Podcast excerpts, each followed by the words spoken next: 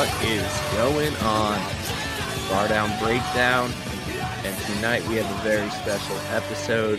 We are hanging out with our good friend Chris Barone from the Buddy System, the Gun Stays, TM4 As Tall as Lions. Also, his new project, uh, American Age. Chris, what's going on, brother? What's up, man? How are you? It has been a long time, but it's I mean, super exciting to to see that you are involved in this benefit show for our homie Tom, our co-host of the podcast as well, who hasn't been around much the past couple of months, but we miss him dearly. And what you guys did to come together for this show means so much to me because Tom is literally my best friend. So like seeing everyone coming, you know, together to support him means a lot to me, a lot to Justin Yeah. and it's going to be a bunch of fun at the same time. So, I guess uh, you know, how, how did you get approached for this benefit show, and was it like a no brainer that you were just excited to get back in the room with the boys? Um, yeah. Well, first, it's great to see you. It's been, I think, we're in the double digits uh, since the last time we've seen each other. Yeah, it's Justin, been a while. new friend. Yeah. Um, yeah. Um, the second someone, I think someone got in touch with Mike, and uh, the second they said it, I, I, you know, it's a no-brainer for me. Um, it's so hard these days as you get older to, you know, to see your old friends, and um, especially for something so important like helping our buddy Tom. It's like, you know, there's it, it was just a no-brainer for me. So as, as long as the rest of the guys are on board, I'm there. Hell yeah! So, I guess we could plug the show quickly before we dive into all things Chris Barone. Um, we we have a benefit show going on for our homie Tom at Amityville Music Hall on August 27th at 5:30. Tickets are 15 bucks. We have Survivor's Guilt, which was one of the bands Tom was a part of.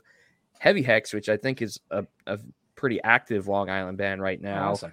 uh, Ink and Lead, which is Tom's other project, uh, and then the Buddy System, which you guys just listened to. Um, I- I, have to just kind of get my fanboy out like real quick. You know, you guys were a couple of years older than me, and I remember my freshman year of high school, like you guys playing the talent show and being like, "Holy crap!" Like, what is this music? Because you know, this is 2001, 2002, like a lot of those emo and alternative bands didn't even really exist yet. So like it was so new to me and I remember just being a huge Buddy System fan from like day one, well popular Outcast fan and then Ooh. Buddy System fan. So like I, I think it was Tom that actually like sent me a, a you know an illegal version of the, the EP and uh It's all through, through AIM or whatever how he used to send music to everyone. Yep. And it was so ahead of its time. And like link like listening back now, it really comes into perspective how ahead of, ahead of the times you guys were. Um, yeah, I mean, I, I don't know that we were looking to be ahead of the times. I think we were just we had uh, we started playing together when we were I think 11 or 12 years old. Nice. Um, and you know, our love for music, you know, just kept evolving and I guess uh, a lot of the stuff that we were into ended up becoming massively, you know, popular.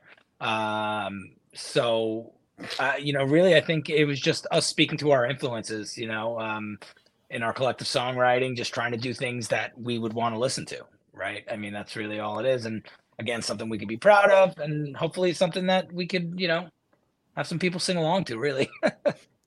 Mikey just unlocked a core memory of mine high school talent shows and seeing all these like punk and emo bands come together on like these weird stages and all these high school talent shows.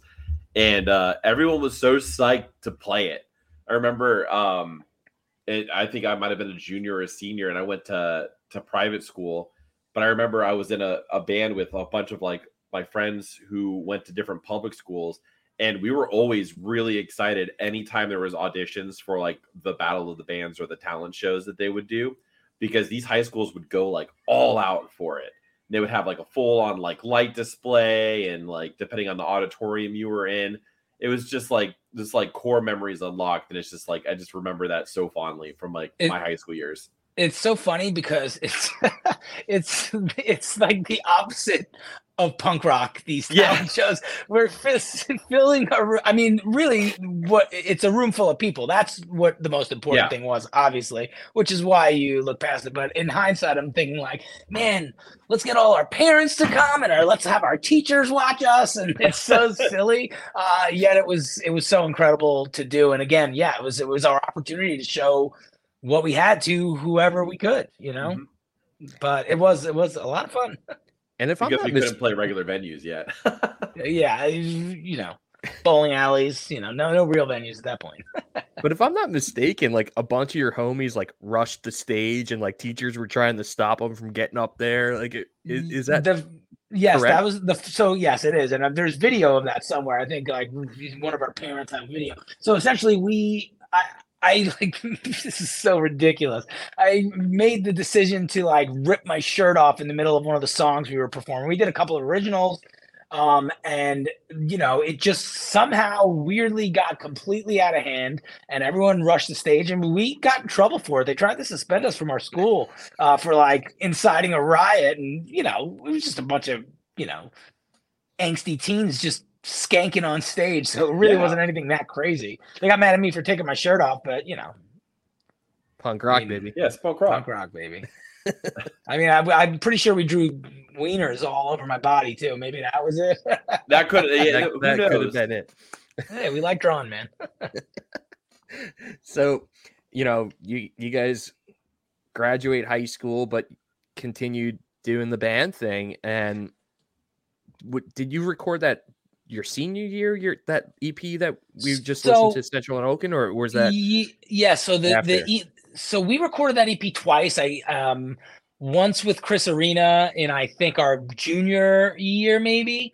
Um and then we weren't happy with it. We kind of got over some of the songs and uh you know we ended up having Brad join the band. I remember Brad joined the band because Chris Arena our previous drummer went to college. He wasn't around and we just it just seemed like uh, you know at the time it was the easiest thing to do. Brad really wanted to be in a band. So I I'm pretty sure we recorded that just out of high school. Um, and and to be honest, we I don't, don't even know how much we played once that EP was released. I think we ended up breaking up like kind of shortly after that.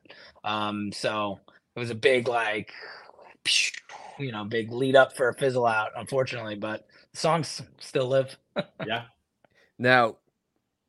Did you guys shop that EP to any labels or anything? Because there was some hype. You guys played some big festivals and things like that, and I'm sure you played with some killer bands that ended up becoming huge.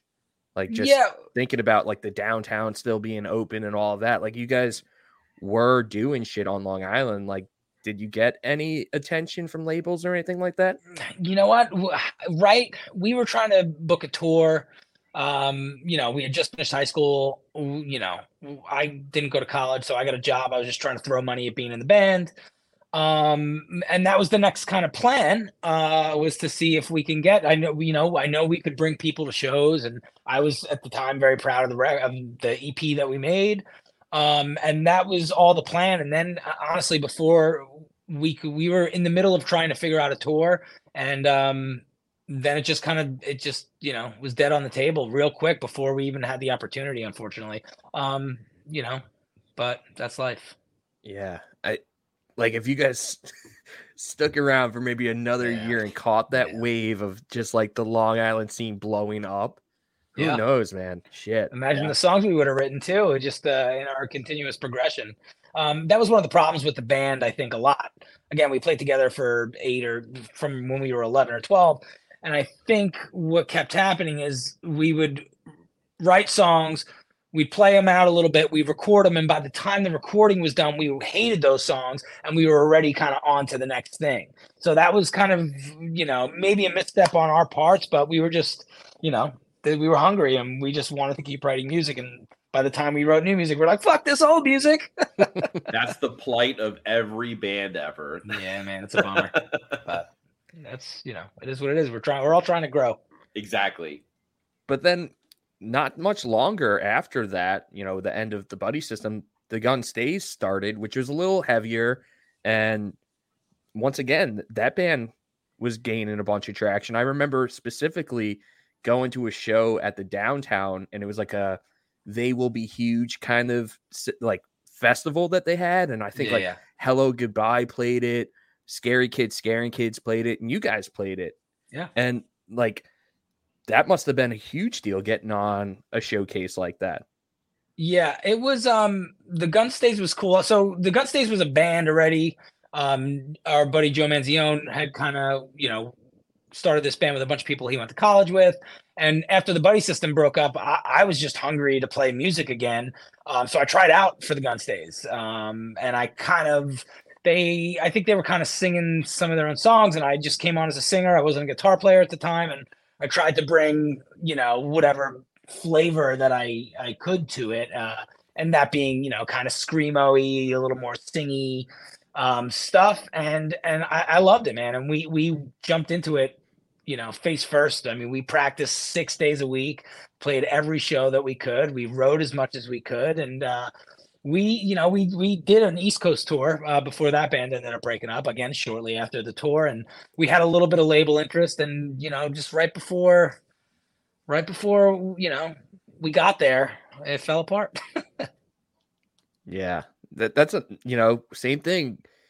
Screamo became popular in like 2005-ish, 2006 when you guys were doing Yeah. it. And yeah like I said, playing a show with Scary Kids Scaring Kids that like wasn't a household name quite yet.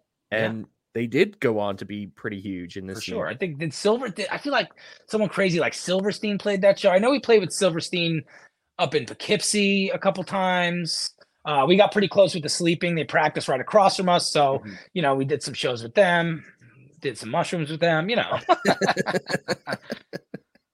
there's there's this inside joke we have uh with all of our friends where we we want to create like a like a sitcom of a band during that time of like the 2000s getting signed immediately going on like a you know two month tour and realizing one weekend that they all hate each other and then Oh, yeah. talking about like just building out all these random stories that could happen while they're on tour 90% of them will be based off of like actual situations that have happened but it's such a cool it's just it's just so funny like e- every time you hear like yeah we went on a tour together we realized we absolutely couldn't stand each other for a long period of time and then we broke up it's uh it's unfortunate man i mean we were i bought a conversion van with a, one of those automatic beds that lays down yeah it comes down Oh And hell it- yeah. we t- we toured in the middle of the summer down through Florida.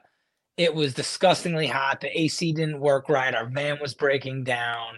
Uh, I was just, you know, uh, dong to dong with my buddy Jamie Gons in the van every night. It was yep it was it was tight and it was packed. I mean, it was a blast though, and and honestly, it made us. Uh, if it didn't fall apart shortly after that, like that tour made us a much much better band because we rather than just being in the studio working on stuff. You're you're really putting it to the test, and by the, by show two, three, four, you, we were just locked in. Our performance was locked in. yeah we just we felt great. I felt so great about the music. Um and i and you know like i said we had a little bit of label interest from one day savior at the time. And you know i was talking to christopher and then all of a sudden it was over. Jeez. But then not much longer after that, you linked up with As Tall as Lions and yeah did that shit for a couple of years, right? uh i fi- i think i started with them in 2005 and to be honest it started off um you know we grew up with the buddy system playing with the as lions i was in love with that band i think Yeah. still to this day they are way ahead of their time oh yeah yep Yeah. oh, i got them i got them somewhere around here um i you know i was just obsessed with the band and and to be honest when they lost their guitar player i wanted to try out to be their other guitar player um and i, I asked them and i learned all the songs and they decided to go a different route. They Dan was going to be just you know start playing guitar for them, and it worked out well for them. But uh, uh, my it started with them basically.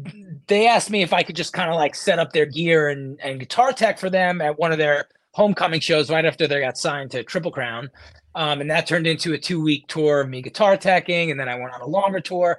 Um, and I realized how difficult it was for them to manage everything. So I decided to say, Hey, can I be your tour manager too? You don't have to pay me any extra.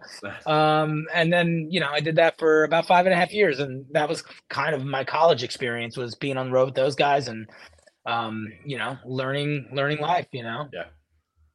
And the Deer Park connection is pretty strong in As Tall as Lions because the very first time I saw them, maybe 2004, Dana Collins was their piano player, Yes, she was. Yes, she was. which is kind of crazy to think too. Yeah, so I believe Cliff, their drummer, might have dated Dana's sister, and they realized how wild and amazing Dana is uh, at her craft. So, um, yeah, it worked out a bit for sure. Um, yeah, so I didn't even I. That's a what do you call it? Core memory unlocked. Is that what you said?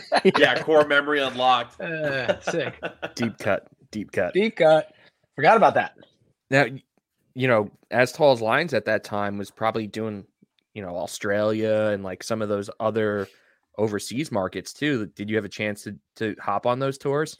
I unfortunately didn't. I went to I went to the UK with them, um, and I did a UK tour with them. Uh, otherwise, it, we did like something like in five years we did like thirty domestic tours, and it was grueling. Uh, it was a lot. Um, I didn't have the pleasure of going to Australia with them. The you know the money's tight, man. It's hard. I, I get it. Um, I was super butthurt about it at the time, but you know that's that's c'est la vie. Um, yeah, uh, you know it's weird. I'm I I'm so obsessed with those guys' music still to this day. I listen to the album, prob you know, all of their albums probably once a month. Um, because I got you know these guys are my best friends, and honestly did for it actually it made me stop playing music for for a while because uh, I got so in my head, I got so insecure about my own ability because these people are just such outrageous musicians. I was like, you know, what's the point of me of me even trying uh, when you have people like this uh, in the world? You know, Well, I think it like a I just saw Dan share something on Facebook today. He freaking wrote another number one hit. Like it's that's what he on. does, man. Yeah, dude. N- Olivia What he does. Rodrigo's latest song is number one on the Billboard charts again. Yeah. It's crazy, man. I mean, they're all just uh, outrageous. Do you know that Sean um, wrote the song for the newest Bill and Ted's movie, and he he does all sorts of of he writes music for movies and stuff like that now too. His songs are incredible. Cliff, I don't know if you follow his Instagram, but just his drumming chops are, you know, out of this world. And uh, you know, Julio's with uh, Bob Moses now, and uh, he's got ten different projects of his own that are just outrageously good. Well, that was one of the comments we got was ask Chris to get As Tall as Lions back together. Uh, yeah, you know, if it was in my control, I definitely would do it. If for no one else, just for myself. Um, I'll be right there know, too. Yeah, uh, I mean, look, if it ever happens again, I hope they uh, bring me along to help out, uh, even if it's just tuning their guitars, just so I can uh, air drum to their fucking music. You know, uh, you know, I, I don't think it's completely out of the possibility, but I will not be the catalyst for it. That's for sure. uh, I don't have that that, that weight, but maybe one day. who knows with all this kind of like emo resurgence that we've been seeing over Sure. the last year uh maybe they'll just do like uh when we were young or some other type Yeah. of weird festival Or We Bar did, Down um, Break Fest year three. I That'd be be sick. Uh, we did a reunion show in 2015, I remember, and we did I think two sold out shows in LA and two in New York. Um, and it was wild, man. It was it was it was an experience, and like you know, we treated it like it was the last time it was going to happen. It was emotional, uh, just as like the final ATAL shows were emotional. Um, but uh, yeah, I would I would love it to happen again, man. In a tiny room, in a giant room, whatever. You know, I just uh, I really those songs mean a lot to me uh, as well because they carried my life for six years. it's funny too because we we a couple episodes ago we had nick from gatsby's american dream on and Oh wow! and he said Crazy. the exact same thing he he did they did that reunion show It was it in la mikey Yep. And he was just like it, he is like he, he's like i was mind blown just to see a packed room just singing along to like all of our songs. Like they came out to pompeii and everybody was singing along before he even came out on stage. Um, so it's just it's it's just it blows my mind like how you see a lot of these bands who might not have gotten kind of like exactly what you kind of wished for them back in the heyday, but now everyone's just like, I want them to come back. Like I need this to Yeah. come back. I need to ha- like relive these memories. Just like they're remaking all the movies and stuff like that. We all Oh, love yeah. nostalgia, man, and there's nothing wrong with it. Well, we can even think on a bigger scale. Like we talked with to, to Ryan from Yellowcard, and he was like, Yeah. "Yeah, we were a little hesitant. We didn't think you know people would come out for these you know Ocean Avenue shows." And I don't know if you've seen these pictures, but people have freaking came out. Like Oh yeah. they are playing bigger rooms and bigger like amphitheaters and shit like that than they ever did at their heyday, Yep. which is crazy to to, to think. Well, their last wild, tour in 2017, they couldn't even sell out one of the dates, and they're selling out almost every single date now. And way bigger rooms. Mm-hmm. That's awesome. I mean, good for them, man. Good so for them. anything you could know? happen if we can get a, we can get a, as tall as lions back or Gatsby's American Dreams back or any one of these bands coming With back. Buddy that'd be fucking System. great. but well, you guys were already back, kind You're of back. Ish, backish. back ish. So I, I guess let's talk a little bit more buddy system. Um, you know, you got this show coming up. Ha- have you started to schedule when you're going to get back in a room together with everyone? We have been trying to schedule when we're going to get in a room for over a month now. Uh, it's hard. Um, I've been listening to the songs. Um, you know, they're super long, so it takes a lot of time. Um, and really kind of chopping at the bit to to to kind of work on them. And and to be honest, it, it, it'd be great to for me to just maybe update them a little bit with you know our our 2020 hindsight. Maybe make our 9,000 five minute song, maybe just a little bit shorter, you know? um, but it's hard, man. I, I got a baby. My, I'm a freelancer in television, so I never really know when I'm working. Mike's got kids. Everyone's got a lot of stuff going on. So um, we're hoping in the next week or so we can we can jump in a room uh, and just start fleshing things out. Now, the last time you had your reunion show, was it like one practice and then show, or did you guys get in a room No. a bunch? we got a room a bunch. Um, I think we practiced like four or five times. Um, the timing was a little bit better. Um, I, you know, I live up in Westchester now. Uh, I used to live in the city, so it was a lot easier, and I was like not tied down, so Yeah. it was really easy for me to jump out to Long Island to practice uh, and all that good stuff. Whereas now it's just uh, the logistics are just so much more difficult. We're trying to figure out do we meet in Queens? Is that easy? Should I come out there one day? You know what I mean? The logistics are just like um, we we talked about doing a remote practice with like one of those apps, but I don't know. I think Dustin just doesn't really know how to use a computer. yeah, he's got a dial up. I'm pretty sure he's on dial up connection. So Yeah, But just send nothing- them a send them a page.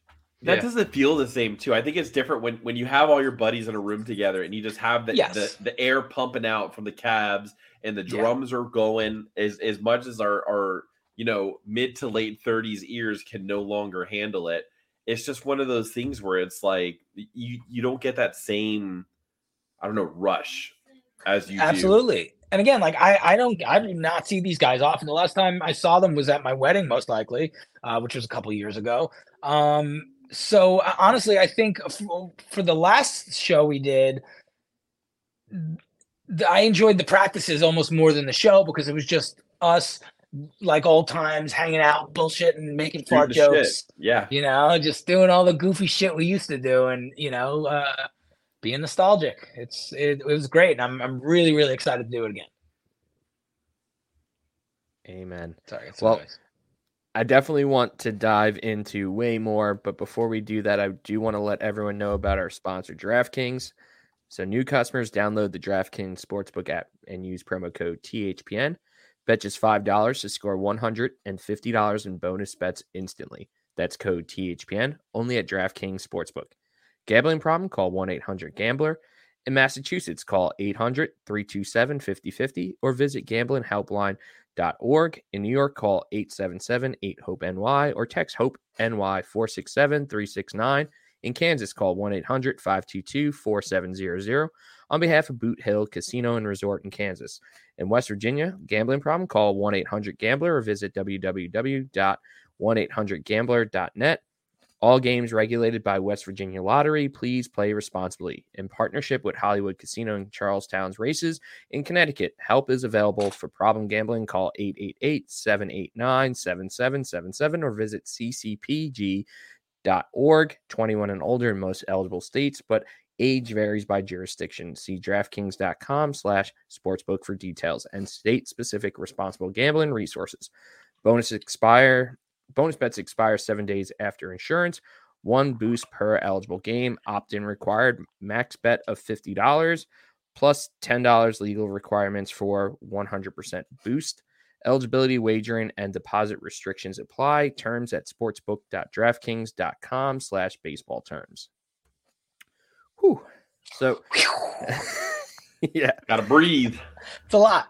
and not necessarily music related, but you know, after your time with As Tall as Lions and TM TM and for them, didn't you like work for the Amazing Race, if I'm not mistaken, and like went all around the world recording and filming for that?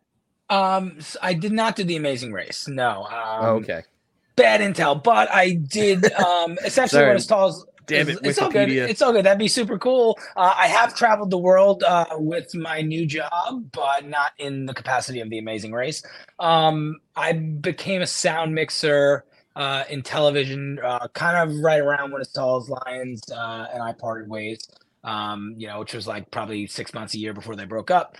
Um, and so I started working on reality television shows, and it has. Um, I realized for a guy who didn't go to college um, that it was a good industry. It was a good parallel industry to the music industry. It's a lot of really great people. It's a lot of artist types, and those sometimes were making ridiculous, terrible content that I would never watch. Sorry, guys. Um, you know, it, it, it you know, it, it can it can pay well if you if you do good for yourself. And uh, I'm I got to see the world. You know, I was in Japan in 2011, and I was in Morocco this year, and I was in Thailand the year before that, and um, it's it's an interesting career. So I wasn't awesome. too far off. You you were still doing some. No, kind of yeah, you got. It. I didn't. I didn't do the Amazing Race. It's more on the Real Housewives tip, but um, Sweet. you know, Hey. I've done some cool stuff. Look what's still on the air, and look what the Amazing Race isn't doing right now. Real Housewives is the one that's, that's Yeah. blasting the airwaves. Yeah, I was the um I was the audio supervisor for all of the Peacock ones. Uh it's called Ultimate Girls Trip. Uh, so I did the I did the first four seasons and it's it's hard. It's a lot of work and then those women are crazy and you know, the days are long, but um again, the crews are really cool and you get to work with some, you know, just hardworking people and we're all in the shit together and once you get out you have a beer and uh you say what the fuck was that? Touche. That's what I want to see. I want a camera on on the actual like producers and the crew behind the scenes, yeah, you picking not. up those conversations. It's ridiculous. Yeah, it's wild. And you know, it's actually funny. You were talking about like your idea for a scripted show about you know being on tour. Right when I started in television, I had this idea for a reality show about young bands going on tour, and I put together a pitch, and I you know basically. You know, I worked on it and I never I got too busy working to ever pitch it, but uh it's it's a good idea and I think it's still possible. Maybe better off in the scripted realm than the reality realm. And you got to make it like a mockumentary too, where it's like Totally, there's like a yeah. camera crew following around this band and like Yeah, a yeah. conversion van, or the camera Yep. crew doesn't even fit in there. And then you just have like the band members like cutting and then talking shit about each other like to the camera. And they're like, "You're not Mm. going to show this to the guys, are you?" You go full Robert Durst and just mics on all the time and yeah. the inside of a, the outside of a van. Um, that'd be yeah, that'd so be great. funny. Yeah, it'd be funny. Yeah. Well, let's start working on it, guys. See if we can uh, sell a show. I know the people. Well, it it's funny because I think it was like either last year or two years ago, a post came out saying like because Dazed and Confused is a biopic that takes place in the 70s, but Mhm. was really record like filmed in the 90s. Yep. So like we're now so far removed from the early 2000s and like that type of music that was really at its peak. Like think about it, MTV playing New Found Glory and shit like that. Like Oh yeah. that's never gonna happen again. You're right. And You're right. we're so far removed from that that a biopic about the early 2000s would be like the same as when Dazed and Confused came out about the 70s. Yeah, honestly. I'd watch it. Uh, did you guys watch that? Uh, who did that movie? Was it Jonah Hill did that movie, the 90s? Yep. It's about the, the those young skateboarder kids. And I was like, this is exactly what my life was when I was 11, like 12, 13. It's crazy. Uh, they did a really great job with that. I was thinking about uh that that Netflix movie Metal Lords. It's I haven't uh, seen it. oh, it's about a high school uh best friends that came up with a metal band, and um, one of the kids is like, it he he he's like idolizing this band that he saw at a talent show because they just played like just straight metal, and um, Joe Man Manganiello is Okay. the uh the guitarist and frontman of that big metal band. And he comes out, he has his head shaved, he's covered in tattoos. You don't even know it's Joe Manganiello and it's the coolest scene. But yeah, if you guys haven't seen it, go watch Metal Lords. It is hilarious on Netflix. Jumping up. It's jumping up to the top of my list. Yeah, I never even heard of that one. It's so yeah, good. no, no. Sick. Sweet. Hell yeah. So let let's talk a little Long Island music scene and kind of how you got into you know playing alternative music and mm-hmm. things like that. So what what was your like early memory of listening to stuff that maybe wasn't on the radio and, and going to shows and things like that? Um, so I have a couple of early vivid memories of it. Um, I was into classic rock. I was raised on classic rock music. I obviously had these buddies. We were kind of outsiders, skateboarders or whatever. And I remember we used to take the train to Utopia um, in Hicksville, which was like a head shop, and the basement it was just it was a record store, and you get tattooed and pierced there. It was a wild place, and we, we used to sneak on the train and you know, uh, save our money to go buy CDs. And um, so I, it was, it's a weird chain of events. I was into Sublime. Sublime had some Bad Religion covers on uh, on one of their records, and Descendents. And so I was like, oh, let me buy that. And then I bought a Bad Religion CD. And then I was like, oh, somehow, you know, maybe early internet. I don't even remember how I got into NOFX. And I was just like, soon as I, like honestly, as soon as I heard like NOFX, I was done. I was just like fucking punk rock for me all the way. Um, and I lived right around the corner from this old catering hall. It's called McCall's uh, Catering Hall. Um, and they called it the Long Island Zoo was like what they called it uh, in when Christian McKnight was booking shows there. So I used to sneak out of my parents' house and I used to walk about 15 minutes through the hood to this catering hall and see bands like uh, River City High, Hot Rod Circuit, uh, Indecision, and Most Precious Blood, um, Death by Stereo. I saw all these insane bands, and I was just by myself getting kicked in the face in a mosh pit. Uh, and I, I was in love, man. I, you know, I the, the first chance I got, we, you know, obviously started a band. Um, and it's all I cared about. It's all I wanted to do was be one of those dudes on the stage. Now, was that right off of Brook Avenue? Yep, it was on Brook Avenue. Yeah. It got closed down. Yeah, it was an old venue. It got closed down because they were having a casualty show and the bass player jumped off one of the speakers and like broke someone's neck. And so the place got sued. It was not a proper venue. It was a catering hall, you know, but like not even a, like a, some elaborate. It was a, it was no Knights of Columbus. You know what I mean? It Yeah. was the, the step below that. Oh my god, a step below the Knights of Yeah, exactly. It was a rinky dink place, but man, I have so many memories uh, of that place. And I had no idea that Christian McKnight went that far back. Like, Oh, He was- dude, he was OG, the full OG. Yeah, and he still is, right? Like, I'm pretty I sure he still is. I don't know if he's still with Live. Nation. I mean, he does huge, huge stuff. I don't know if he's with Live Nation still or not. I, it's been a minute since I've spoken with him. Um, I worked in the same office with him uh, in like 2006 or seven uh, when As Tall as Lions was off tour. I got a job for Wife Swap, the television show. I was transcribing all the shot, unedited footage, and I ran into him and you know talked to him a bunch. And you know, I saw him at all the As Tall as Lions shows, and uh, we were on good terms. He was the guy we wanted to impress always. You know what I mean? Yeah. He was the one who had the power. So, um, but he's been around for a long time. Well, yeah, like I, I remember nice. him being like the guy that ran the downtown and the crazy Yeah. donkey and shit like that. He was But I dude. didn't know he went back even further than that. Oh no, no, yeah, he went back. Really, really. Again, he was doing McCall's Catering Hall. He was doing. Um, shit, there was a there was a little this fucking what the fuck was the bar called? Maybe one of the dudes in the buddy system will remember. We used to play the show at this bar in um where was it? Uh in, maybe in Bellmore or something. And we played there with Taking Back Sunday a few times, and it was like no joke, like a 50 person bar dive bar with a pool table, you know, where half of the 50 people would be. I forget the name of it. Um, and he also did a lot of shows at the Sahara as well, which was like kind of a bigger, bigger venue, if you can call it a venue. It was like a weird club that we squatted during the days for for shows. So can we quickly talk about that because you know, Taking Back Sunday blew up so quickly, Yeah. but like what was it like playing shows before they blew up with them? You know, Cuz there's not it wasn't a big window where they were like grinding it out in Long Island no, like it it wasn't. happened very quickly.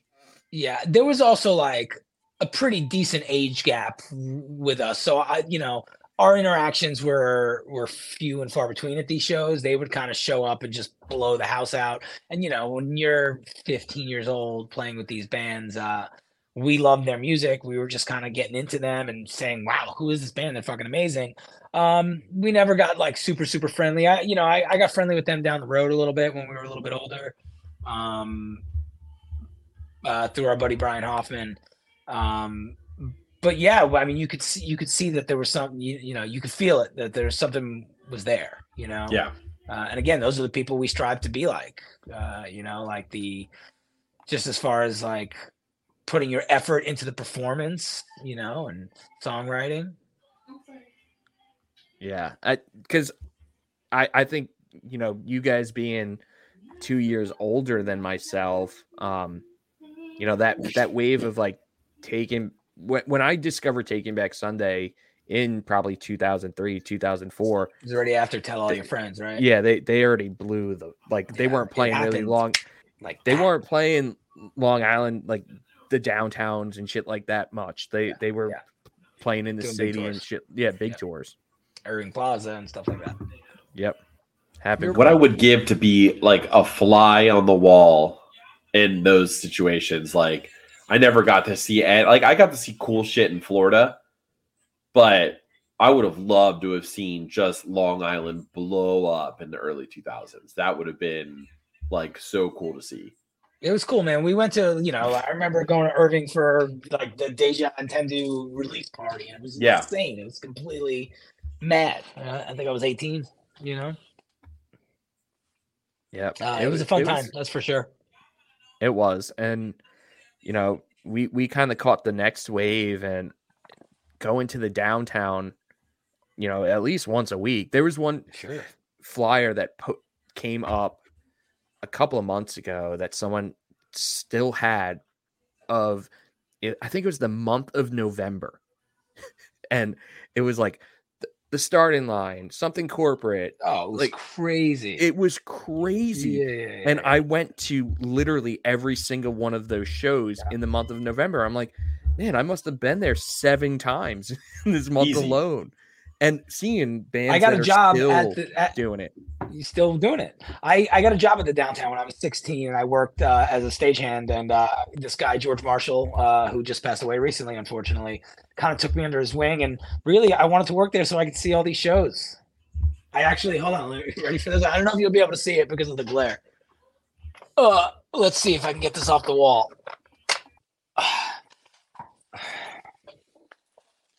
So this I got at four in the morning uh, from Oh. Andrew WK. I worked his show, and my job at that show was to keep my feet on the barricades and my back to the stage because it was so crazy.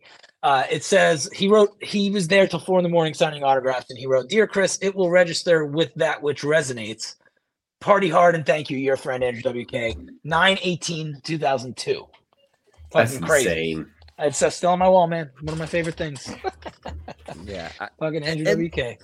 no joke. The the window of time that the, the downtown even existed is so small. Yeah. Like it, it's only a couple of years, and the amount of bands that came through that small ass like do you even know what the cap is? Three hundred? I was a 700 cap. It was a 700. I remember. Really? You know, I worked there. It was 700. They would when they have would have like Bob Marley's Wailers come in. They would definitely put 13 or 1400 people in that place. um, they oh they they did. I mean, maybe I shouldn't say that. Uh, you know, in the public, but whatever. It's closed now, right? No Yeah, one cares. Yeah, no one cares. That place was packed. Where did they? Um, because like the actual stage area is Yeah, it was so tiny. small. There, like I know well, they, had the VIP, section. and then yeah. the back bars. They, you know, they were stretching seven for sure. That was a stretch. Uh, the 700. yeah, shit. Yeah, That's it was wild. insane. Yep. Yep. know, yep, one- yep. one that of was my- fun though. One of my prized memories of you know grinding it out at shows is seeing Fall Out Boy play that room. Oh, eh, interesting. Like Hayley from Paramore played two or three songs before their set because she just got signed to Fueled by Ramen How crazy. and she wasn't even like in Paramore yet. It was just like, Mhm. hey, this girl's An gonna acoustic. like it was an yeah. acoustic performance. Yeah. Oh, cool. play a few songs, and Yeah. it's like shit. That th- those are just memories that are gonna stay with me forever. Like, For sure. and man.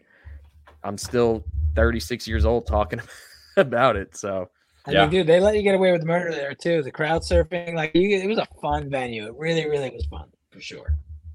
Yeah, Uh, and if I'm not mistaken, didn't you guys also? I'm not sure if it was with the buddy system or with the gun stays. Didn't you get a chance to play CBGBs? we who was it? I think the buddy system played CBGBs. Yes, we did right before it closed. Um, we had like a, an 17 minute set, so I think we got maybe three or four songs in.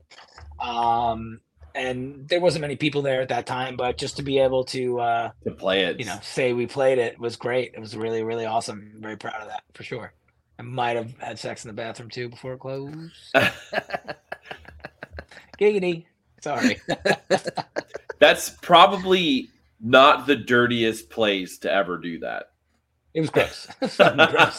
it's I still was having sex 10. with a cockroach, by the way. I didn't tell you that. Oh, yeah.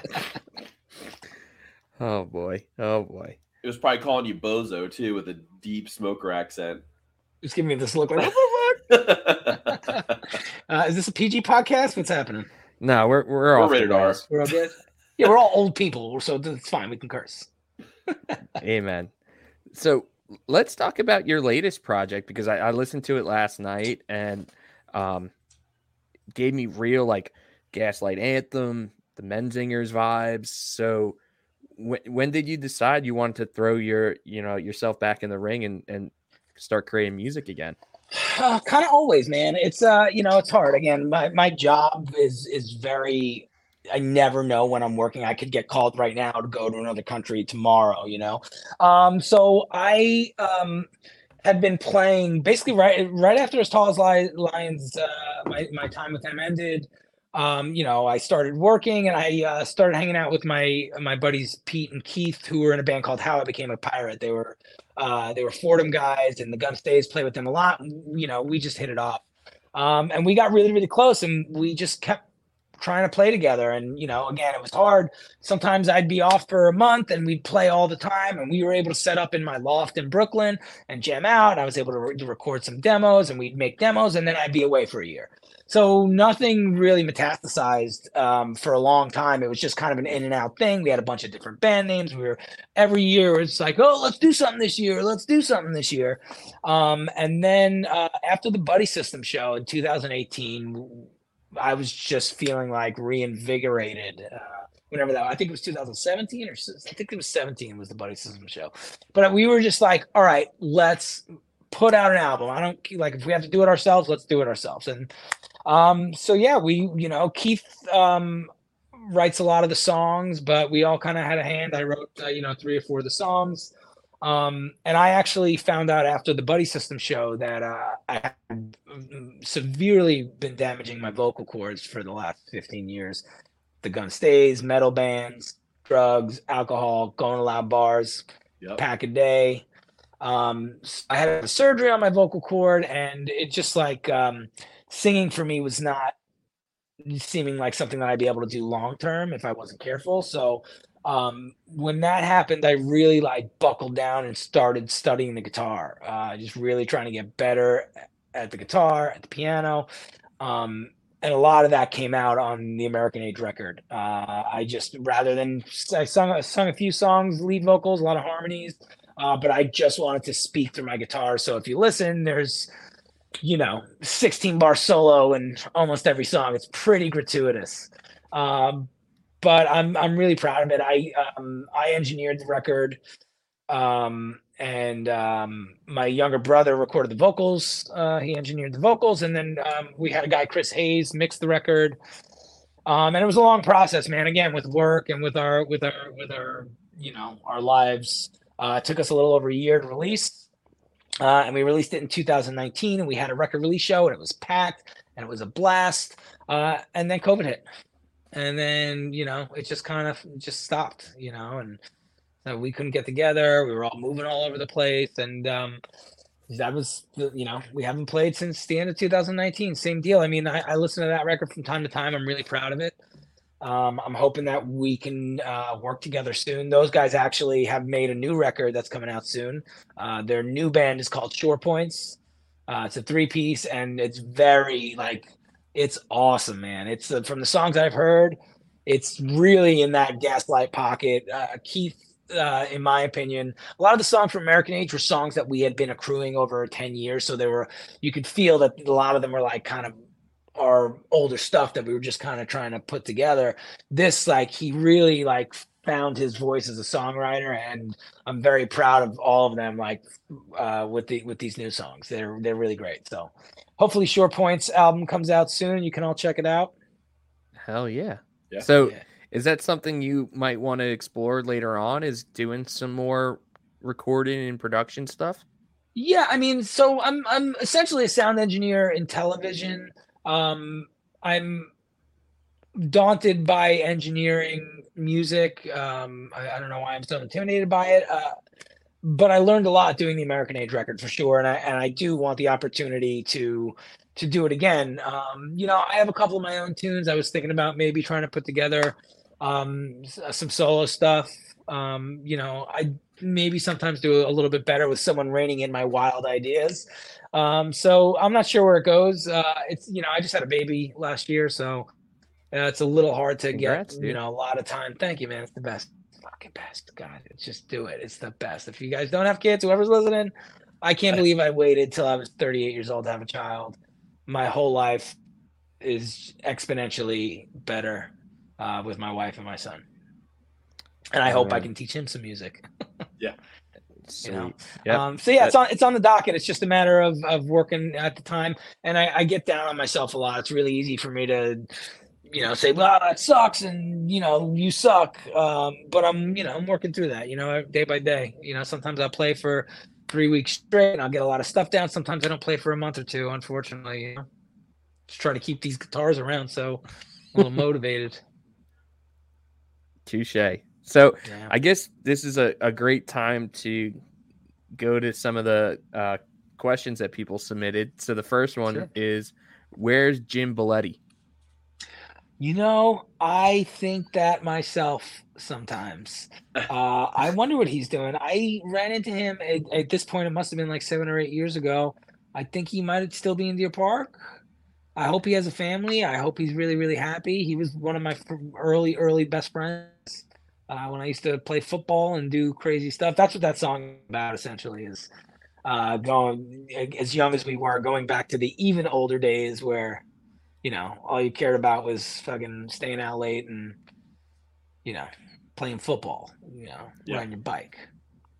Hell yeah. Whereabouts in Deer Park did you grow up? So I'm guessing since you used to walk to to uh, Brook Avenue, Yeah. like over by like yeah, where the outlets are now. So I, eh, okay. yeah, I'm off Commack Road in that little, like that little pocket right there. Birchwood, Birchwood, I think is what they yeah, call it. now, Birchwood, like, yeah, yeah. Yeah, I live over in that Birchwood area. That's I, I moved there in the third or fourth grade, and that's you know where my family set up shop, and they're still there. Hell yeah. Sweet. Um Yeah. the next question I had was where'd the pepperoni go? The pepperoni is in my belly. I I think that oh was God. Mike Calvin might have asked Of that course one. it was. Of course it was. Um, yeah, my wife hates pepperoni. It's great because I get to eat all of it when it's around. Yeah, so we had some funny questions, a- and, then Sal Panza just said sick. So Sick. shout out Sa- Sal Chainsaw. Panza. What up, Chainsaw? Cool. Well, Chris, this was a, a blast from the past, and just hearing kind of all these stories really are just questions I've had for years that I never had a chance to ask you, and it, it was cool because you guys really did bump elbows with people that, like we've said, are still doing a lot of shit in the music world and are household names, not just on Long Island, but across the country, across the Yeah. world. So it's pretty sweet. We were so close. We were so close, but we learned never a lot too late, man. Never too yeah. late. Hey, you know, you ever you ever would- see that um movie like Finding Sugar Man or something like that? Where yes, I have seen Finding Sugar Man. Yeah, that's a great documentary. And, Uh, uh, it is. Do you know that story, Justin? No. So there's this guy in like the 70s who put out this album here in the States that was a complete bust. Like he had maybe a major label signed him and it just didn't do well. And he I think he might have even like gone on to be homeless or something, if I'm not mistaken. Yeah. And all of these years later, someone from South Africa like was like, you know, I absolutely love this artist and everyone here in South Africa like idolizes him. He's like the Jimmy. he the- the blew up Billy in Joel. South Africa and had no clue for like 25 years. Oh, they like they put this together with like Super 8 and like iPhone film. Yeah. Yeah. Yeah, It's it's it's, really story. it's good. It's a crazy it's just it's just a yeah, it's a really amazing story. So Uh, can- they bring him over there and everything is wild. he's like the Billy Joel, like the equivalent of like how Billy Joel is on Long Island, but for fucking South, South, Africa. Africa. Yeah. And I think he was And from didn't Detroit, it. right? He was from Detroit. I think, I think, so. the yeah. guy. Yeah. It was wild. It's a yeah, it's a, definitely worth a watch. It's a great doc. Yeah, so maybe some country in like Europe is just huge buddy system fans, and they're That'd so listening, silly. and they're be gonna be- so ridiculous. Und buddy system. yeah, they need to come Uh, here. Come on.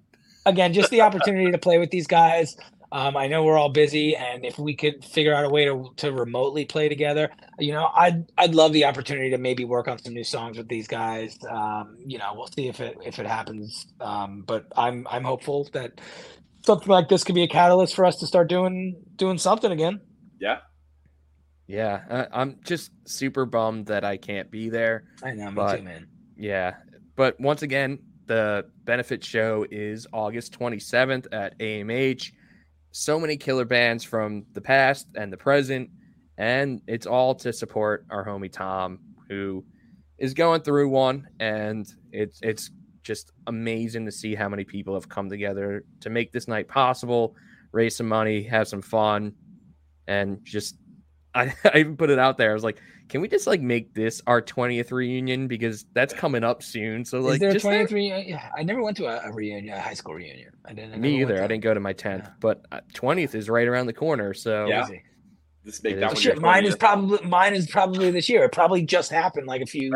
right? Does it happen in June? Does it happen? When does it happen? Uh, I, I I graduated in 2003. I just realized. it probably happened this June, right? Yeah, what Well, then happened this, this summer? Sons of bitches never reached out. Oh well, I got I, I got shit happening. Um, can I do a, a shameless plug? Yeah, go for it. Absolutely, Um, please. So I started a woodworking project, um, kind of just a chance to be artistic and, and make some other types of art. Um, it's called Flashwood Designs. Essentially, I do a lot of tattoo styled art um, with uh, in cutting boards, in other pieces. Um, I make beer bottle openers and um, I use resin sometimes and pour multicolor stuff. And sometimes I do stuff like this. Here's a little little doodad. So this is just like a little little you know coaster essentially. Um, and I use a laser engraver to kind of do the work, but I draw it all myself and Nice. trying to get people to you know check out my art. Um, h- hoping to sell some of it uh, at the show maybe and and make some extra moolah for Tom. That would be really great. Um, Yeah, but that it's uh, at at Flashwood underscore designs on Instagram, uh, and I think there's an Etsy, but my wife runs it, and I haven't really gotten it off the ground yet. but Cool, I'm making art Yeah. there, so check it out. Yeah, it looks it looks sweet, and It's fun. It's fun. those laser engravers are sweet. My my uh my buddy here in Charlotte, works for like a golf company. He has probably a, a very elaborate one. Yeah, And- He uh has like etched in like in our tumblers, like those Jet Yeti Yep. tumblers, and he does Yeah. like a bunch of cool shit in that. yeah, it's and- fun. It's it's it's kind of endless possibilities. I'm really into like uh I have a 3D printer. I've got a CNC router, which is similar to a laser, but it's a drill bit kind of, Yeah. you know, drilling things out. Uh, and that's what I do a lot of my resin pouring stuff with. Uh, I'll CNC out, you know, one color at a time and pour it. And it's time consuming, but you know, I'm a big fan of the of the tattoo community and the artists, and I've always wanted to have some form of art to give back um, or feel like you know I'm just doing something creative. So it's been it's fun. It's still an ongoing process. I'm kind of learning the medium, learning how to use the tools that I that I have, and you know I'm drawing every day, so that's that's Yeah. a positive thing. Uh, there might be a couple of buddy system pieces, might be a couple of ink and lead pieces at the show. You know, just some commemorative, veiny wood Hell drawings. He just I love it. carved Tom's head into one of them. I, I Yeah, would I'm buy that one right I would now. I'm buy it gonna in a ma- I'm gonna- I'm gonna make something. I'm gonna make something for homie. Don't let him watch this, but I'm definitely gonna make him a surprise. He doesn't Tom watch. never- he doesn't yeah, listen to the podcast. He, he, he never Okay, listened to the episodes he was on. There's no chance Yeah, he's yeah. listening. He's Oh, the I'm worst. just gonna make him just a veiny, triumphant, all balls, little. It's gonna be great, and then his Yeah. face is just gonna be and right it's in the his front. face right on the head yeah, with a little turtleneck. That's- yeah, that's exactly a little turtleneck. I like that. he does wear turtlenecks. He wears Does he? turtlenecks and he wears Oh, yeah. he wears uh, sweater vests. Yeah, sweater really vest and ballsy, turtle- man. Yeah, I wish I could wear a turtleneck. I do not have the confidence to wear a turtleneck. I bought a dickie once for you know what a dickie is. Yeah, yeah. So so like you know what uh what cousin Eddie wears, it's just it's just the turtleneck and the flap. Yep. I bought one of those for a Christmas party once, but I yeah, I don't like things around my ankles or around my neck. Uh, you know, that's why I wear Vans. Yeah. I'm the same way. It's crazy. Well, Chris, Uh, man, this this was a ton of fun, man. I I, Yeah, I truly a lot of fun. appreciate you hanging, and um, I, I'm gonna be having some serious FOMO when I see all the clips of the Buddy System uh, performance coming up online and whatnot. But it's gonna be a killer night, so definitely get your tickets now. Um, I I can totally see this selling out, so get your Yeah. tickets. Yeah, because Tom Tom Tom knows He's an important guy. Uh, Tom he does. knows He's a great. everyone. Well, he's the best person on the face of the earth. He's literally an angel on earth. So Just just Yeah. the You fact know? that he met he met Mitts from formerly of Madball at a at a Salvation Army still blows my mind. yeah, he's And the best. Mitts talks so highly of Tom, and it's just like and Tom like kind of just like he's like, yeah, I got this guy Mitts who might want to come on the podcast. Uh, I'll, I'll I'll link you guys up. And I was just like, all right, yeah, I'll reach out to him. And then we're talking to him, and he's like, yeah, I worked with Tom. Like Tom's the best guy ever, and like singing the highest praises. And Tom was just, Oh. and then and then obviously Madball is so yeah, in I- like I grew up York. watching him play in Madball. Yep. Yeah, it's crazy, man. Uh, gotta love Tom. Hopefully, we make him some dough. amen. Well, Um, thank you guys. This is Thanks, really really dude. fun. Justin, it's great to meet you, dude. You got my Nice to meet number. you. You got you got a question about whatever? Just shoot me a text, man. Yeah, all right, I'll sounds start good. sending you some really weird fucking gifts. Gifts, gifts, gifts. yeah, I'm never gonna answer in word form. I'm always gonna answer in something ridiculous. All right, look forward to it. Uh, thanks, guys. Appreciate you. All Thank right, you so much, man. Peace, dude. Take it easy. See ya.